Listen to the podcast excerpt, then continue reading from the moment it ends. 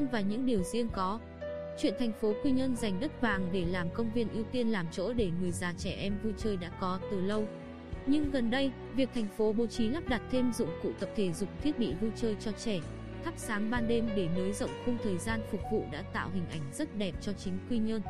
Ví dụ ở khu công viên Bầu Sen hay công viên dọc đường Phạm Hùng, bước vào công viên là trẻ nhỏ có ngay trước mắt một khu vui chơi giải trí. Đủ rực rỡ, đủ màu sắc và đủ trò để vui đùa. Con trẻ chạy nhảy, ông bà tàn bộ dưới làn gió mát của hàng cây xanh. Không gian chung cho cả cộng đồng đó hết sức bình yên, tạo một nét thân thiện cho thành phố. Sống ở thành phố này đủ lâu, bạn sẽ dễ nhận ra rằng thành phố xinh xinh này dù tập trung nguồn lực để phát triển, hướng tới một đô thị mở và hiện đại, song trong dòng phát triển đó luôn có phần cho môi trường. Những mảng xanh và đối tượng ưu tiên hàng đầu là người già và trẻ em. Mỗi năm, Quy Nhơn có thêm nhiều công trình, nhiều dự án mới, đi cùng với đó là khuôn viên xanh, hoa viên mới, những thảm cỏ hoa, những chiếc ghế đá thư giãn ra đời. Mọi thứ thành một chuỗi dài phúc lợi xã hội đẹp đẽ.